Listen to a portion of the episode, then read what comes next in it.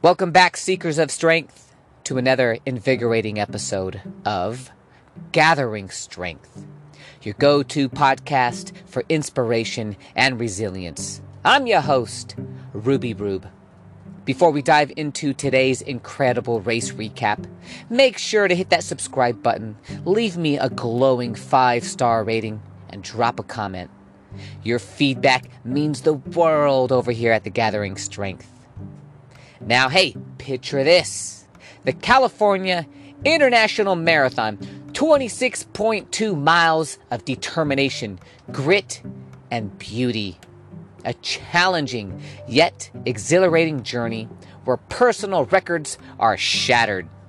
Now, this course it has a reputation as being the fastest course in the marathon world.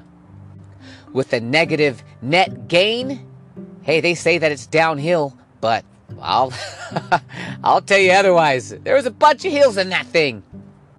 But it's all good. I ain't scared of no little hill. When it comes to elevation, I say bring it on.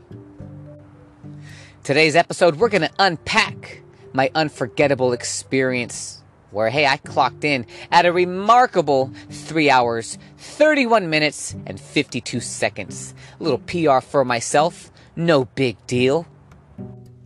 In a world where everything is relative, when someone finds out that I ran a marathon in 3 hours and 31 minutes and 52 seconds, they could be like, hey man, what took you so long? Did you have a cramp? Did you, I don't know, did your feet fall off? And then other people, they would be like, man, how are you so fast? Teach me your ways.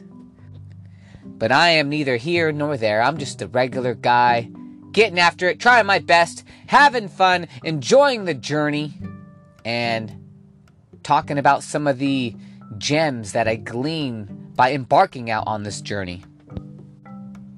Now, I would encourage anybody to go out and run a marathon. You don't need to be the fastest. You don't need to be super in shape. You don't need to be super nimble or an athlete.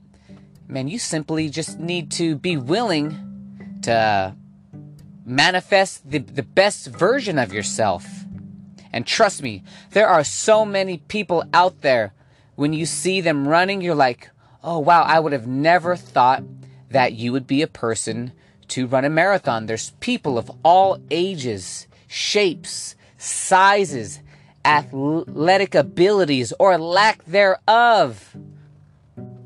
I even saw a blind person running a marathon with a guide. It's like, man, all of these little obstacles that we make into mountains, man, anyone can do it. And that's the beauty about it. Now, I'm going to ask you how much determination would you need? Where would that inspiration need to come from? What type of grit would you need to get so that you can devise a strategy that takes you all the way across to that marathon finish line? I know one thing is for certain is that anybody who does embark on that marathon journey, there's no regrets. You don't come off worse. You come out stronger. You come out more disciplined. You come out more confident. And you can't get that any other way other than embarking out on a journey of the unknown and solving the problems as you are presented with them, facing it head on. Now, I'm going to take you through some of my pre race preparations, the adrenaline filled race day, and a mile by mile breakdown.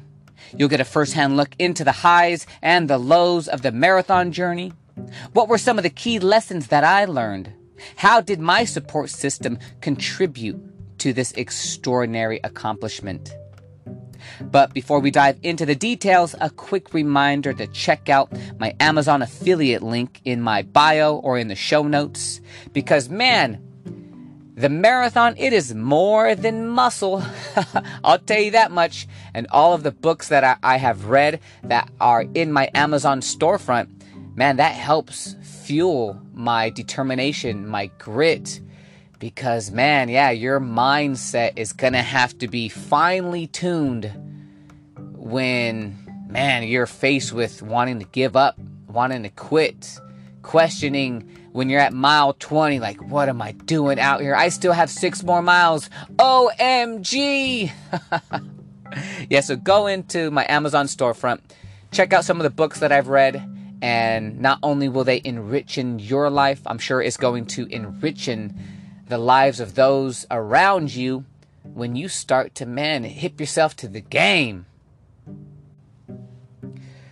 So, if you're ready to lace up your running shoes and dive into this inspiring race recap, I'm gonna say, hey, on your mark, get set, go. Alrighty, and we're off the California International Marathon. CIM 26.2 takes place, or it took place, December 3rd, 2023, Sacramento, California, starting by the Folsom Dam, and it takes you 26.2 miles all the way. The finish line is ending right in front of the beautiful California State Capitol. The weather was great. I don't know what temperature it was, but it wasn't hot, it wasn't cold, it was perfect marathon running weather. I don't know, maybe 58 to 62 degrees. Uh, it was overcast with some sun breaking through uh, on different segments. You know, you, you just really couldn't have asked for better weather. The race was on a Sunday, like all marathons are. And you know what? Man, I wish that they were on a Saturday because after the marathon, you know, Sunday comes Monday and then it's back to work. Now I got to go to work with all these sore legs and these sore muscles. If I had that one extra day of recovery, that would be awesome. But that's not under my control. What is under my control is that, hey, I can get there a day early. Me and my family, we drove up on a Saturday to the Race Expo, which was at, I don't know, I think uh, the Sacramento Convention Center, which was in downtown Sacramento. And man, it was a beautiful convention center. And right when we walk in, you know, the place was like brightly lit, everything was clean, and they had that one song, uh, Chariots of Fire. Dun dun dun dun dun dun dun dun dun dun dun. It was very regal sounding. It, it, made you feel like you were a champion. It's like, man, I haven't even gotten my my race bib, and I feel like I won. Now, if you have been to one race day expo, I don't know, you kind of have been to them all. It's just a place for people to sell you stuff, you know, and I I don't need anything. I do like looking at all of the race day swag and then I'll, you know, briefly consider buying something like a, a, a, cool jacket. I'll check the price tag. It's like $160 for a jacket. I'm like, nope, I'm good. I already have I have everything. I'm just here for my bib and and some of the freebies. We spent about 25 minutes there, soaking in the sights, the sounds, looking at the people, and you know, checking out the booths. One of my favorite booths was Nick Bare's. He wasn't there, uh, unfortunately, because man, I, I would have loved to have met that guy. If you're not familiar with Nick Bare, I would encourage you to go on to Google. He's worth the Google. He has an awesome Instagram social media profile. He's big on YouTube and he just chronicles all of his runs, his workouts, his bodybuilding. He owns a successful supplement company. And overall, seems like a really nice guy. It was pretty cool to see his booth there. And, you know, I was able to pick up on a little bit of energy knowing that, man, I'm to be running the same race as a, a as a super cool guy. so that was pretty awesome. We left there and then took a short drive down to old historic Sacramento. That's where we went last time when I did the Ironman down there. And it's a cool little spot. There's a, there's a lot of tourism there. It's very family friendly. And it is awesome to learn about the history. I'm always blown away by time marching on and that place was constructed i don't know in like the 1800s and seeing the old timey photos of what it looked like back then and then fast forwarded all the way to today it's like man it you know that that just trips me out which really hones in my perspective of you know, like, hey, this is my time. Or the people that I am blessed with in my life. Another little trippy aspect of, you know, the people who are in our lives, you know, when you think about it, of all the people, of all the time that you could have been born, you are born right now with these people. And I don't believe that that is an accident. I think that there is fate, a destiny, and the people who are in your life are ordained to be in your life. And so, you know, it's just trippy to think about that perspective.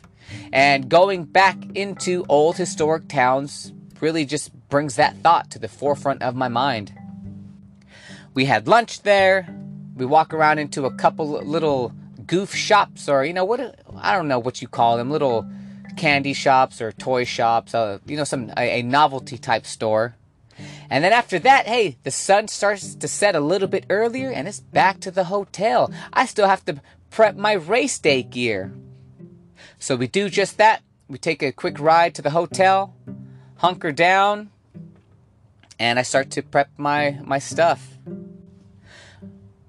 We were all in bed, or at least I was in bed by I don't know 8:30, 9 o'clock, while the family was still watching TV. And then I was I woke up I think four o'clock in the morning. I had my Uber set to pick me up and drop me off at, at a shuttle location by 510. But you know what? You can't have a, a day or a moment like this without forgetting something, right? So, what did I forget? Hey, one of the most essential pieces of the puzzle. I forgot my damn breakfast, which, uh, you know, athletes, marathon runners, people in this world, we are a little bit superstitious. And one of the key pieces of advice when it comes to running a marathon is hey, nothing new on race day because you don't want to eat something and then it not sit well in your stomach. And then all of a sudden, now you're dealing with bubble guts for the entire time.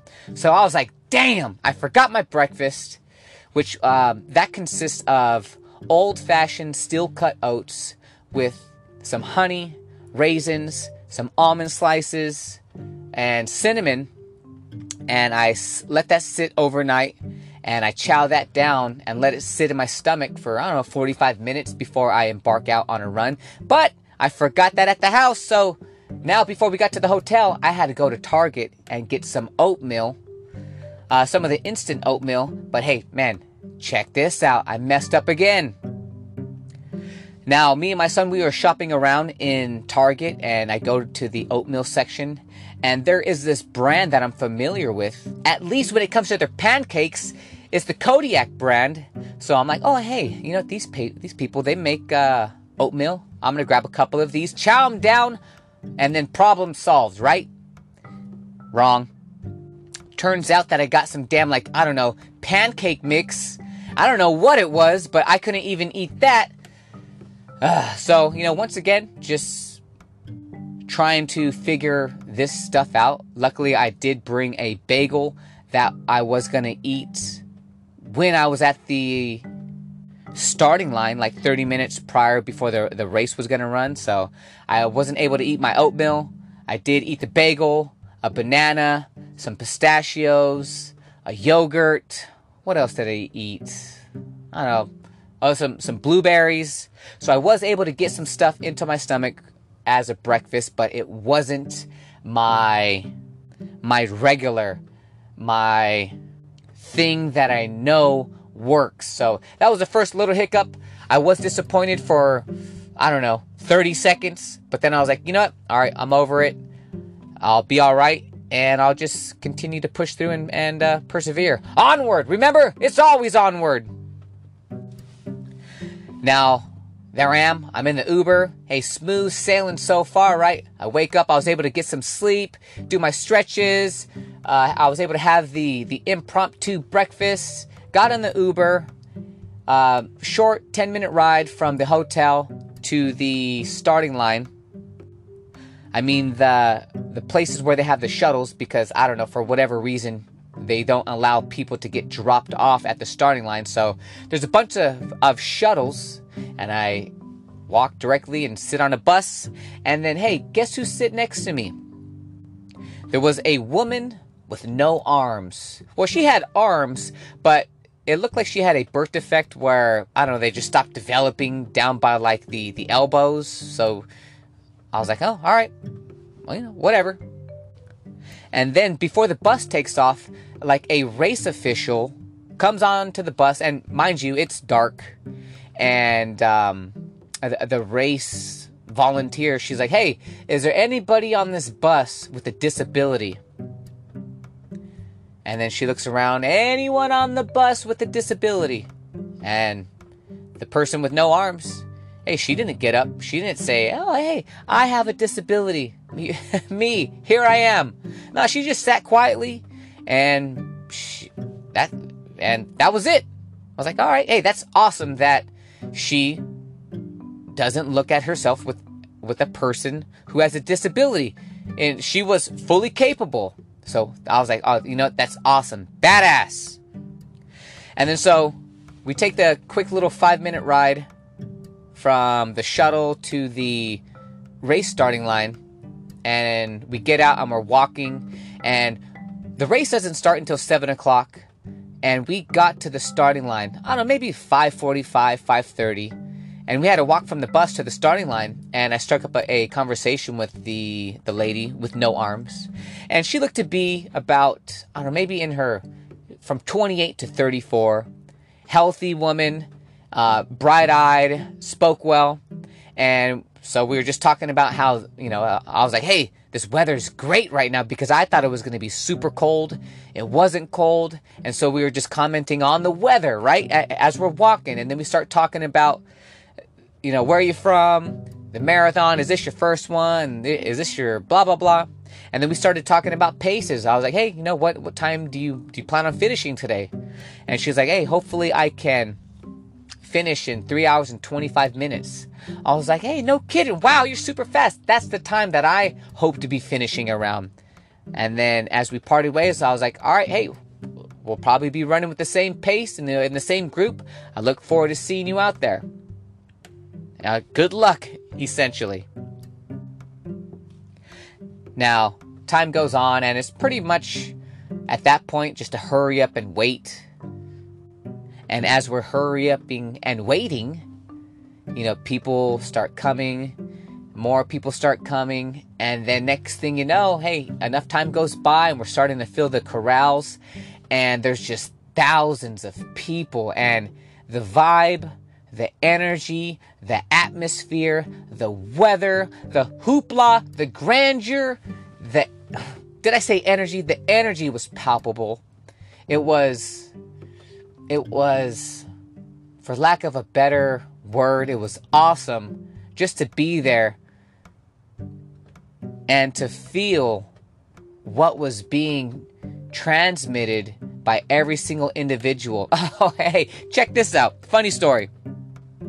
So the people who run a marathon, you know, they are typically, you know, in, shape. They're fit, even though there are people of all body types, all ages. There are some hardcore people, right?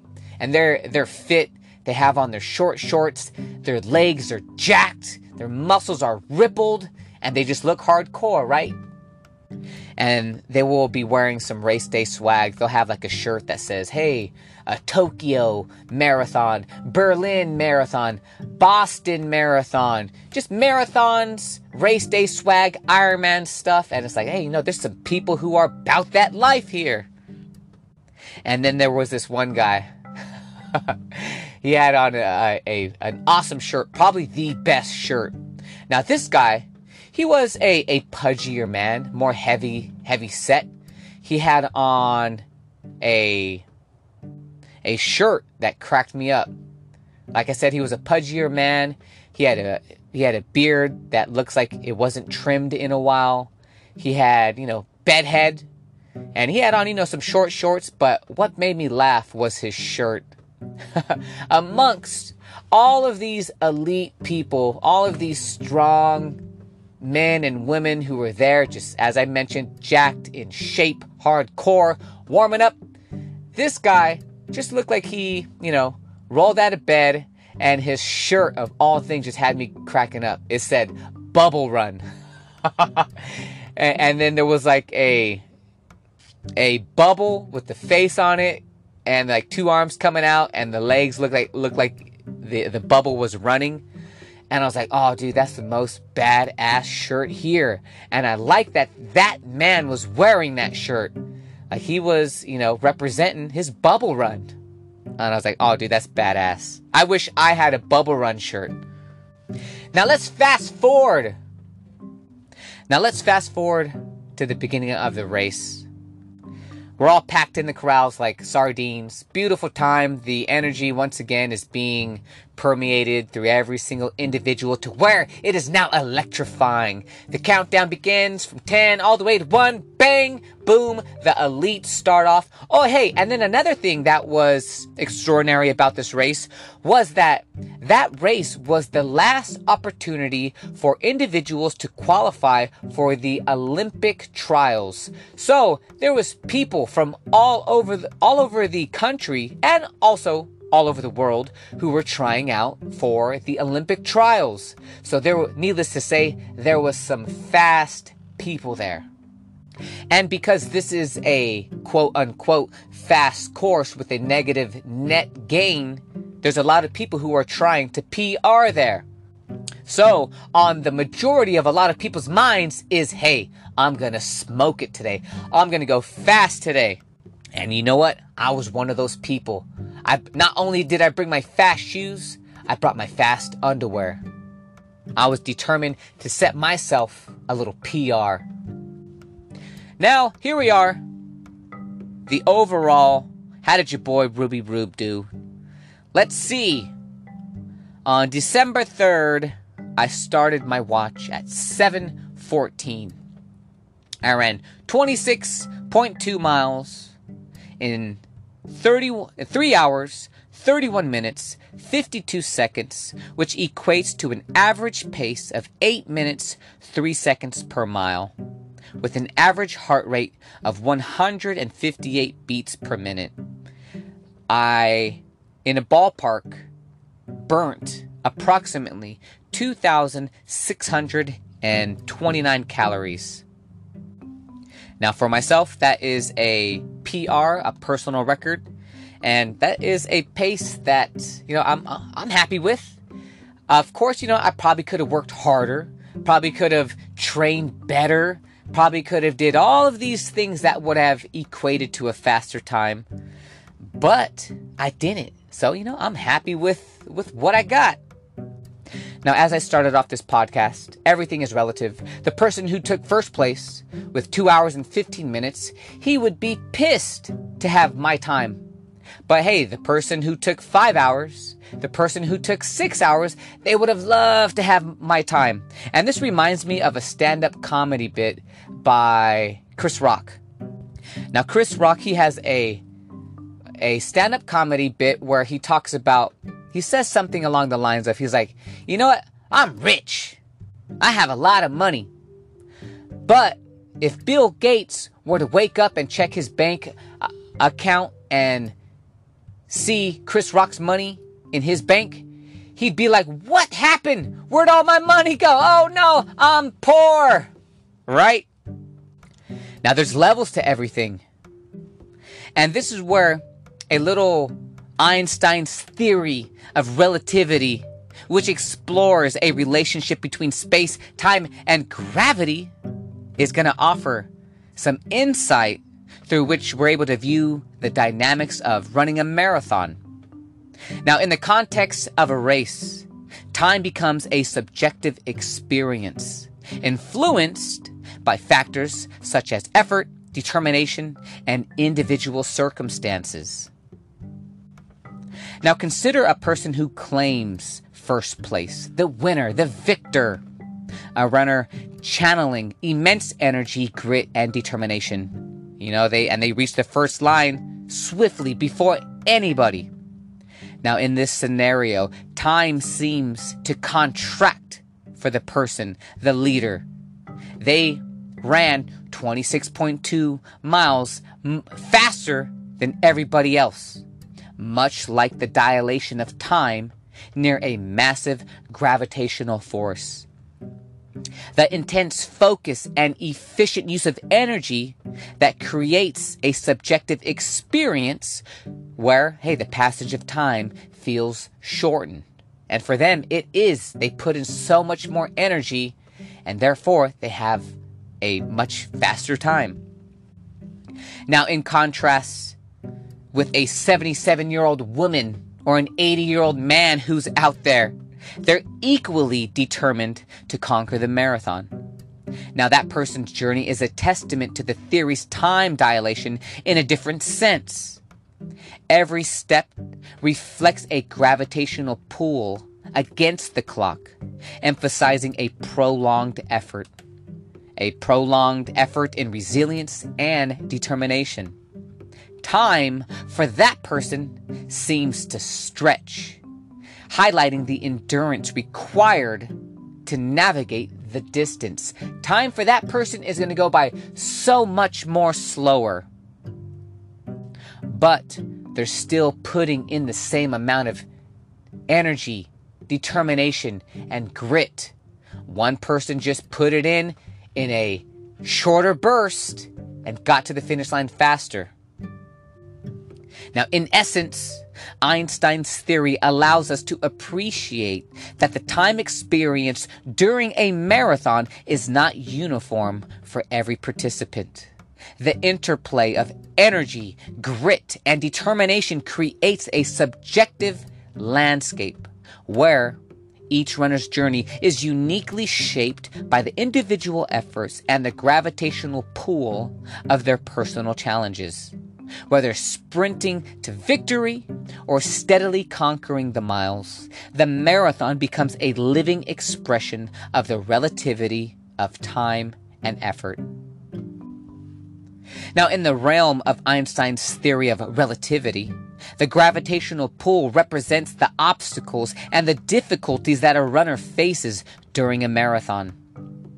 These challenges vary greatly from person to person and can be metaphorically compared to the gravitational forces impacting time in theory. For instance, a runner dealing with a injury might experience a stronger gravitational pull that slows down their pace, making the passage of time feel more stretched and arduous. The individual efforts of each runner contribute to their unique experience of time during the marathon. The amount of energy, grit, and determination they invest shapes their temporal perception. A runner pushing through pain and mental barriers may experience time dilation, where moments seem to elongate as they navigate the difficulties of the course. Now, my time dilation, that was happening all throughout the freaking course. Now, personal challenges, similar to gravitational forces, can create bends and twists in the runner's journey. Someone overcoming a significant life obstacle may feel the weight of that challenge throughout the entire freaking race. And that's going to alter their perception of time and their effort. In this interplay between personal struggles and the individual's resolve that defines the marathon experience as a uniquely relative journey for each participant. Now, my mindset was hey, you know what? I'm going to start strong and I'm going to finish strong. And I was willing to let let the things get a little bit uh, crazy out there. Now let's see. My average pace 8 minutes 3 seconds per mile. Uh, my best pace was 6 minutes 39 seconds per mile. My average speed was 7.5 miles per hour. My max speed was 9 miles per hour. Uh, my average heart rate was 158 beats per minute. My maximum heart rate was 174 beats per minute. Uh, the total ascent was 614 feet. Total descent was 981. And sheesh, well, you want to get into the laps? Let's see. Mile one, 7 minutes 31 seconds per mile. Mile two, 7 minutes 44. Uh, I'm in the 7 minute miles all the way until mile 7. And that's when I had to stop to take to take a piss. I also had to stop to fill up my, my water bottle, so that added on a full minute. Um, mile 7 was 8 minutes and 40 seconds. And then I'm back into the 7 minutes for mile 8, 9, 10, 11. And then mile 12, 8 minutes. Mile 13, 8 minutes. Mile 14, 8.35. Uh-oh, what's happening? So, you know, let's see. About mile, yeah, about mile uh, 14, that's when that time dilation starts to really kick in. Because, hey, man, that's when, you know, the marathon is starting to begin. And, you know, uh, leading up to that, it's pretty much just smooth sailing. Mile 1 through 14 is just like easy money, a bunch of seven minute miles. And, you know, there's an old saying that the marathon doesn't begin until, you know, mile 14, 15, 16 for, for some people. But I was able to start feeling some fatigue by, yeah, by mile 14 and mile 15. Let's see, mile 15 was 8 minutes 7 seconds. Mile 16, 8 minutes 9 seconds. So, I, hey, my miles, they were pretty consistent. Mile 18, 7 minutes 48 seconds per mile. You know, hey, hold on. Let me go back up. I'm actually kicking some ass right there. Mile 19, 8 minutes. Mile 20, um, I had to stop. You know what? I have to drink. I have to get my electrolytes in.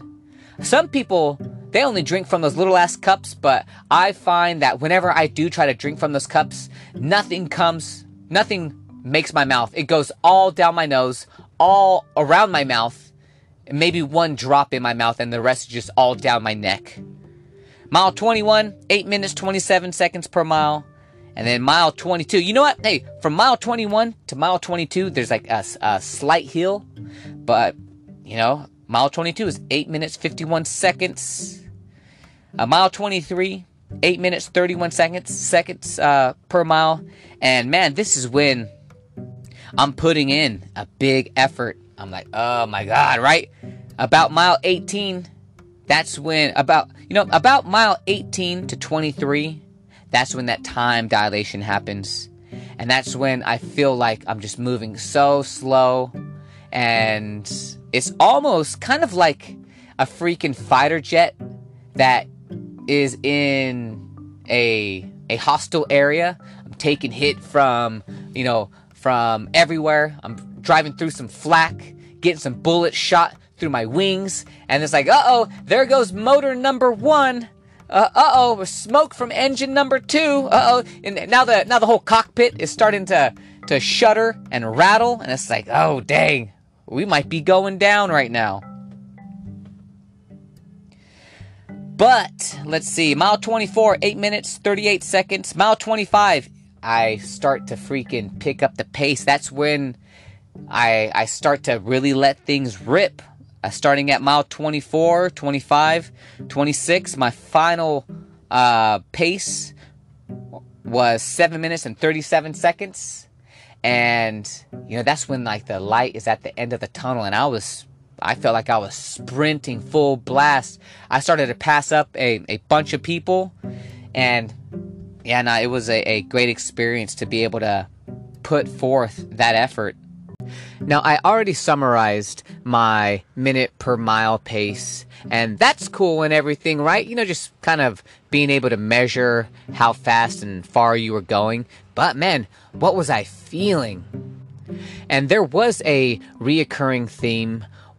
There was a thought in the front of my mind that I wanted to keep in the front of my mind. I wanted it to be the most dominating thought the entire time. And that was one of gratitude. Simply gratitude.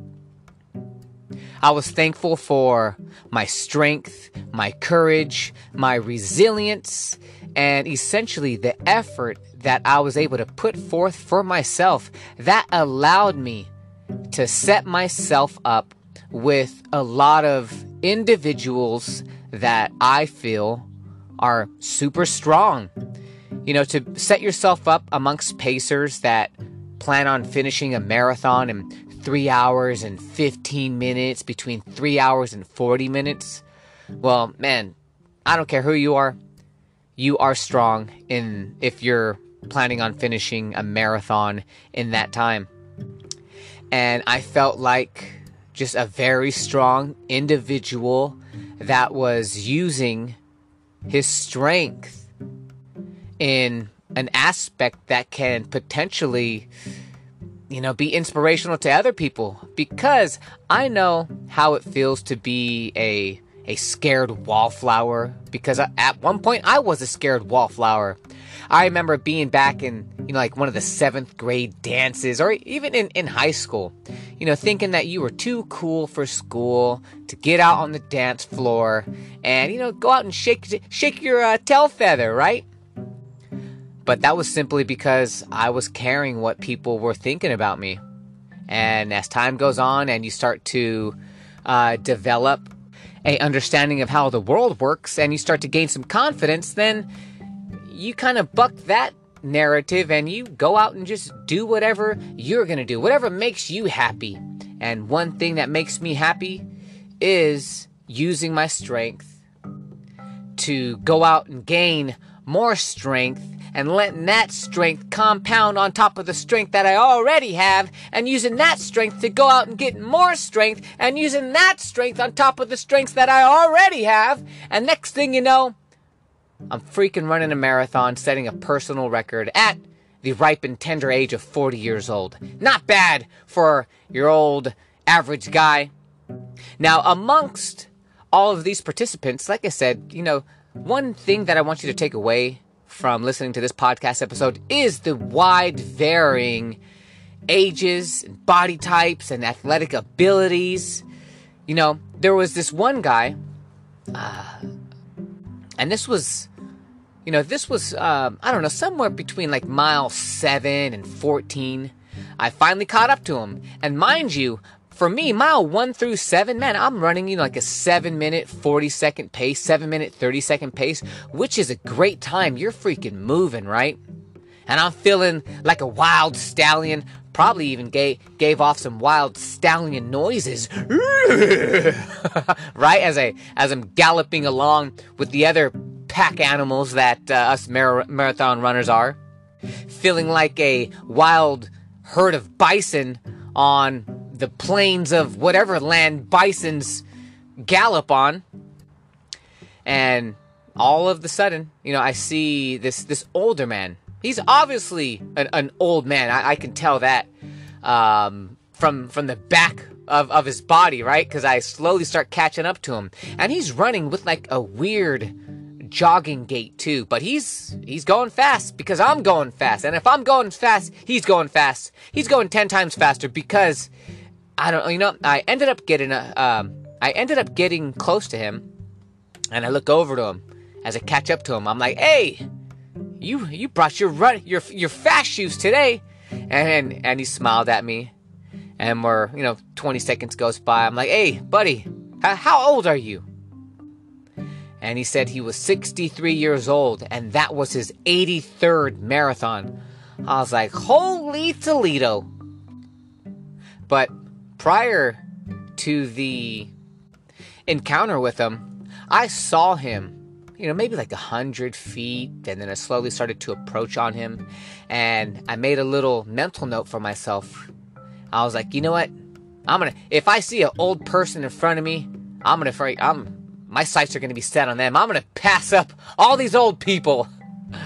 No disrespect to any of the old runners out there, but me as a little 40 year old man, I'm like, man, there's no reason why old people should be passing me. And so I saw that guy and I slowly catch up to him and I'm picking up my pace and I'm like, oh, sheesh. you know, took me some effort to, to get up to him and it took me a long time. So therefore, that man was putting in some work. And we had the, uh, the interaction. And then I was like, you know, um, so we start to slowly approach a, a aid station, and our conversation ends, and he tapers off to to go and get some hydration from an aid station, and I just continue. I never saw him again after that, but I'm gonna assume that he kicked ass the entire marathon, and he's one of those people that you know I'm, I'm never gonna forget because it's people like that when you encounter them, you don't believe it until you see it But that dude was 63 years old, running hard and fast, approaching deep water into the marathon, and he was still kicking ass. So, wherever that guy is, kudos. I hope he lives another 63 years and runs another 83 marathons. And then let's not forget about that woman with no arms that who I saw on the bus that I was sitting next to who I ended up seeing her multiple times in that same pace whether I had to stop to fill up my water bottle and at one time that I had to stop to take a leak you know she would pull ahead and then I would catch back up and then she would get some water or whatever but I saw her multiple times out there on the course and like I said, she didn't have any arms. And I didn't see any drinking apparatus. There was no CamelBak on her. And I was thinking to myself, I was like, man, how does this woman take on hydration during this marathon? And you know, she's not walking, she's running a fast ass pace. And then not only that, how, if she needed to relieve herself, you know, using one of those uh, porta potties, how do you do that? And then so I was like, man, you know, some people they really got it got it tough out there.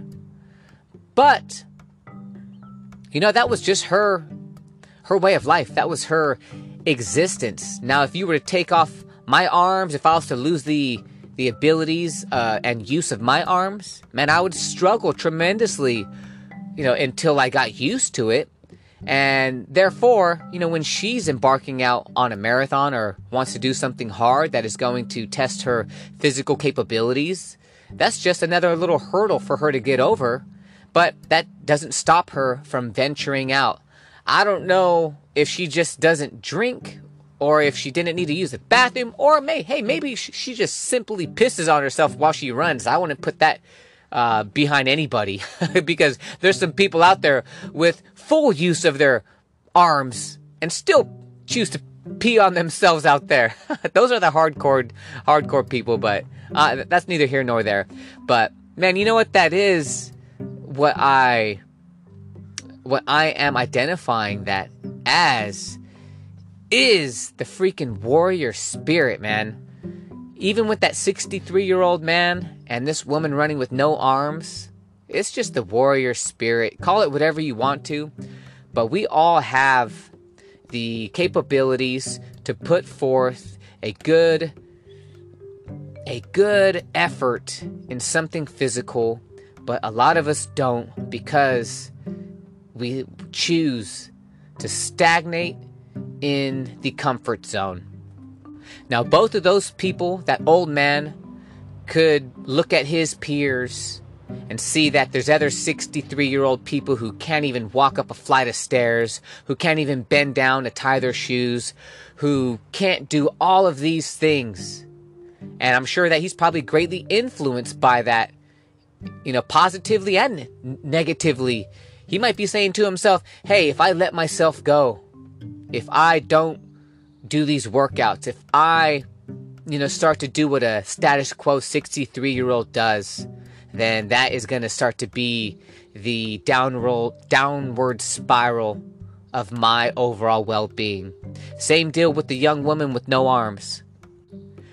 If she is amongst people with, I don't know, perceived handicaps and they're taking the, the easy way out if they're, you know, allowing other people to do everything for them and, and they're not taking agency of their own life, then guess what? Their confidence, their competency, their independence slowly dwindles away, and that muscle of agency and can do that atrophies just like a muscle. So, the marathon, if you want to see what the human's indomitable spirit looks like, go and look at the people running a marathon and gain inspiration, not just by the people who are winning and going super fast, but man, seeing the people uh, running a marathon in four hours, five hours, six hours, even if it takes them seven hours, it's like, man, if they can do it, you can do it. And you know, one of the high points of this marathon was going back after I crossed the finish line and I recovered for a little bit, uh, me and my family, we, we walked back to mile 26 and just to see the people who were digging down deep. You know, we only saw them in a little segment and they were, you know, some people, they were walking cockeyed. They were looking like zombies, stiff legs, but they were smiling and they were still going. And we were cheering after them. Some people, they were crying. Some people were so happy, they were celebrating. And to see my family and my son and my daughter cheering on the runners. My little daughter, she's five years old, and she was yelling at them, Keep going, keep running, you're almost there, keep going. She was yelling that to everybody. And that is one of the many reasons why I love the endurance world because even though we are all on our own individual journey of crossing that finish line, it's like we all have that same goal, and it doesn't matter whether you finish first or at last. You went on your journey, you persevered whatever your journey entailed, whatever whatever obstacles that were laid upon your path, you overcame them and you crossed the finish line. And that is man, epic. It's badass. It's it's fucking awesome. and I hope that everyone can go out and experience, you know, whether it is participating in a marathon or just going to a, a, local marathon that is in your area and just seeing the people who are participating and then hopefully becoming inspired to do it yourself. And because this has been such a positive impact, a transformational endeavor in my own life and not only of my my life but it has also positively influenced people around me.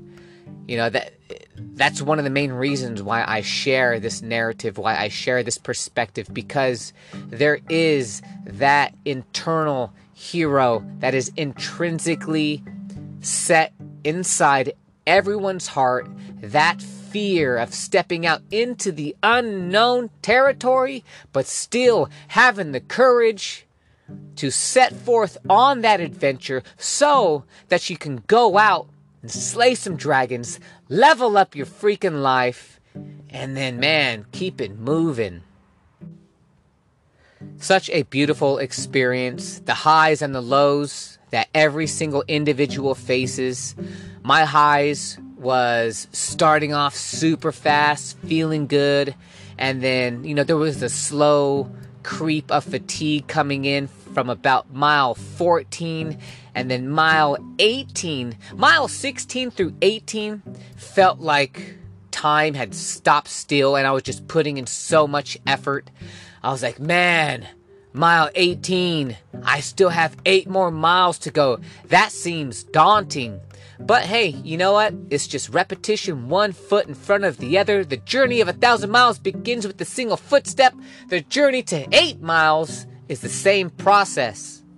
There's an old Chinese proverb, also attributed to Seneca, that a gem cannot be polished without friction, nor a man without trials. Now, miles 16 through 18, like a lot of people, you know, you have the option. Hey, just just slow off your pace, quit, take it easy. And you know what? There are a lot of people who do quit. They get the dreaded DNF, did not finish. And you don't want that in your life. You want to set a high goal and then, man, sustainably get there. But for me, man, mile 16 through 18, I was putting in the work.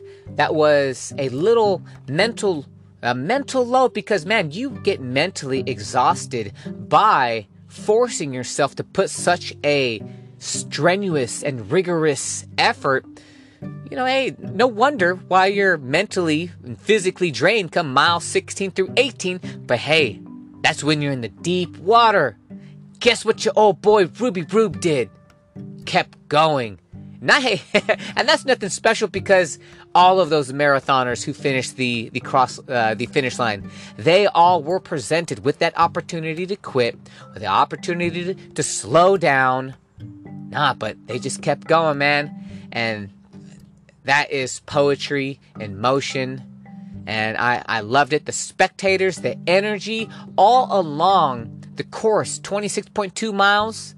The the spectators, man, they were they were raucous. They were hooting, hollering, shaking the cowbells, freaking marching bands out there, cheerleading squads, you name it. Everyone was going berserk, bonkers. Ah, man. I, I, I wish you could have been there. if you weren't there, you don't know what you're missing out. If you were there, you know what I'm talking about. And to all the people who crossed that finish line, whether it was a, whether it was a PR or not, good job, congratulations, a tip of the hat, and a wink of the eye to and a sports slap right on the ass from your old boy Ruby Rube over here at the Gathering Strength podcast. And I think that will do it for the California International Marathon 26.2, aka CIM race recap. I loved it. I enjoyed it. I was inspired. The energy is still bouncing around in my heart, in my mind, in my soul, in my being. And I'm going to be using this energy to double down on identifying my strengths, on identifying my weaknesses. And man, you know, this isn't the end. Like, this is just one little finish line. Like, I'm not done. According to psychology and sociology studies, there's something called the hedonic treadmill, hedonic adaptation. And what that means is there is never going to be one thing, one crowning glory of moment, or one crowning moment of glory that is going to make you happy forever. There's not going to be one championship. There's never going to be a heavyweight championship or hell, even a freaking gold medal. You can go out and become a Olympic gold medalist in whatever. Sure, that's going to make you happy for the moment. Hey, be, give it a little bit of time and you know that that uh that achievement is going to diminish and you're just going to go back to your baseline level of happiness. And that's why it's important to work on the things that do bring you joy and contentment and happiness and purpose and keep you inspired. Because Father Time beats everybody. It beat Muhammad Ali. It beat freaking Babe Ruth. It beat Michael Phelps. It, it has beat kings, philosopher kings. It has beaten freaking Genghis Khan. It beat freaking uh, Napoleon. It ha- Father Time has beat everybody. And if you only find joy and happiness in setting PRs and being the biggest and the baddest, well, you know, you're going to have to find a way to cope when it is your time to be dethroned, knocked off, and when you're not as young and as spry as you are. So, those are the things that I'm going to be focusing on as I move forward, identifying my strengths, identifying my weaknesses, praying for the strength to continue a life filled with discipline, and praying for the strength to cast aside and let go all of these weaknesses and all of these self sabotaging habits that stifle my growth and rob me of my joy. Because ultimately, the only person who I'm competing against every single day, whether I'm running a, a marathon or an Ironman, the only person who I am competing against is myself. I have nothing to prove, only to myself. And, sheesh, you know, I'm just trying to use the best of of my time, of myself, to, you know, man, in, inspire myself. Because there's some times where I will look back or a, a social media memory pops up, and it's like, hey, this time last year you're running the Big Sur Marathon. And I'm like, oh, dang, awesome. And I'll check out the little video that I made. And I'm like, dude, that's badass. This time last year, you ran 20 miles for a training run. I'm like, oh, hell yeah. Cool. Good job, Rube. Uh, so, inspiration is everywhere. Motivation is everywhere. Energy is everywhere. All the good, all the bad, all the ugly that you have ever experienced in your life as well as all the good, all the positive, all the beauty that is that has been in your life, you can use it all. Point it in a certain direction and use that to propel you forward rather than numbing it down, avoiding it, neglecting it, wishing it away. It's not ever going to go away. You need to deal with it. You need to face your fears, confront those doubts, and slay those dragons. That'll be it for this podcast episode. Thank you so much for tuning in and listening to my California International Marathon Race recap. And until next time, it's onward. Always onward.